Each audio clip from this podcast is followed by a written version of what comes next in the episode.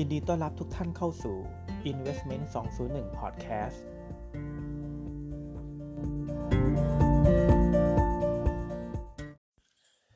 สวัสดีครับท่านผู้ฟังทุกท่านนะครับก็ EP นี้ก็ถือว่าเป็น EP แรกของปี 2021 นะครับ ซึ่งพอปีใหม่ปุ๊บ ก็เชื่อว่าหลาย ๆ ท่านนะครับ ก็น่าจะมีการตั้งเป้าหมายนะครับ เป็นปณิธานปีใหม่กัน นะครับว่าปีใหม่เนี่ยอยากจะทำอะไรนะครับ อยากจะเริ่มต้นอะไรใหม่ ๆนะครับแล้วก็เชื่อว่า topic หลักๆนะครับก็ไม่พ้นเรื่องของสุขภาพนะครับการลดน้ำหนักต่างๆนะครับเป็น topic ยอดฮิต topic ยอดฮิตอีกอย่างหนึ่งนะครับ ซึ่งเชื่อว่าหลาย ๆ คนก็น่าจะมีการตั้งเป้าหมายนะครับนั่นก็คือเรื่องของเป้าหมายด้านการเงิน วันนี้นะครับผมอยากจะมาชวนท่านผู้ฟังนะครับ มาลองตั้งเป้าหมาย นะครับในปี 2021 นะครับเกี่ยวข้องกับเรื่องของการเงินกันนะครับ ผมก็มีคำแนะนำมาให้นะครับ 3 อย่างด้วยกันนะครับ ไปลองดูนะครับว่ามีข้อไหนที่เราอยากจะเอาไปปรับใช้บ้างเอาไว้ตั้งเป้าหมายของตัวเองนะครับ ข้อแรกเลยนะครับเรามาเริ่มกัน เป็นเรื่องของการออมเงินโดยใช้วิธีการหักเงินก่อนแล้วก็ใช้ทีหลังนะครับ เรื่องของการออมเงินเนี่ยนะครับ มันก็มีหลาย ๆ วิธีนะครับ แต่ว่า วิธีที่ได้ผลนะครับ ที่ค่อนข้างเกือบร้อยเปอร์เซ็นต์เลยนะครับ ก็คือเรื่องของการหักก่อนใช้ที่หลังนะครับ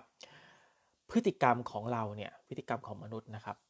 มันแปลกอย่างหนึ่ง เราปรับตัวได้นะครับไม่ว่าจะดูในสถานการณ์ไหนก็ตาม ทุกครั้งที่เรามีรายได้มากขึ้น เราก็ปรับตัวได้เร็วมาก เราจะใช้จ่ายมากขึ้น โดยที่เราไม่รู้ตัว ดังนั้นถ้าเราไม่อยากจะใช้จ่ายมากขึ้นโดยไม่รู้ตัว เราก็ปรับลด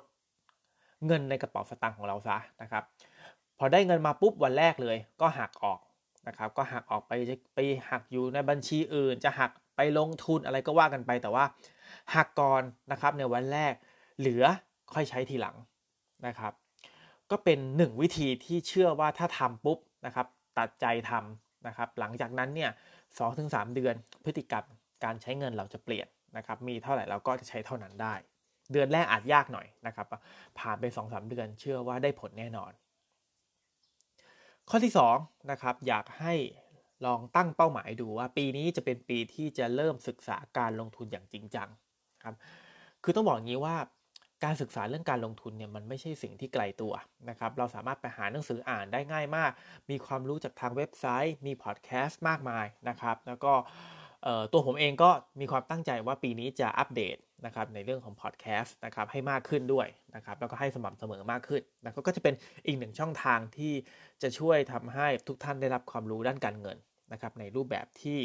เหมือนกับเป็น personal finance นะครับแล้วก็สามารถนำไปใช้ในชีวิตประจำวันได้ การเริ่มศึกษาเรื่องการลงทุนเนี่ยมันมีหลายรูปแบบมากนะครับ คือบางครั้งเนี่ยเราเอาแค่ของใกล้ตัวก็พอบางคนไปคิดว่าเอ้ยจะต้องไปศึกษาเรื่องหุ้นในตลาดหลักทรัพย์ จะต้องไปศึกษาเรื่องคริปโตเคอเรนซีอะไรคือไม่ต้องไปที่มันไกลตัวขนาดนั้นนะครับ เอาง่ายๆนะครับ ยกตัวอย่าง วันนี้เราใช้เเงินฝากนะครับออมทรัพย์นะครับ ลองไปศึกษาดูซิว่าเฮ้ยจริง ๆ แล้วออมทรัพย์มันมีหลายประเภทหรือเปล่านะครับ มันมีออมทรัพย์แบบพิเศษไปที่มันให้ดอกเบี้ยมากกว่านี้ แล้วเรานำเงินออกมาใช้ได้ นะครับคือปัจจุบันนี้ธนาคารพาณิชย์หลาย ๆ แห่งนะครับเขาก็มีโปรโมชั่นนะครับมีแคมเปญออกมาพิเศษใหม่ ๆ ตลอดเวลานะครับยกตัวอย่างบางแบงค์เนี่ยเขาก็บอกว่า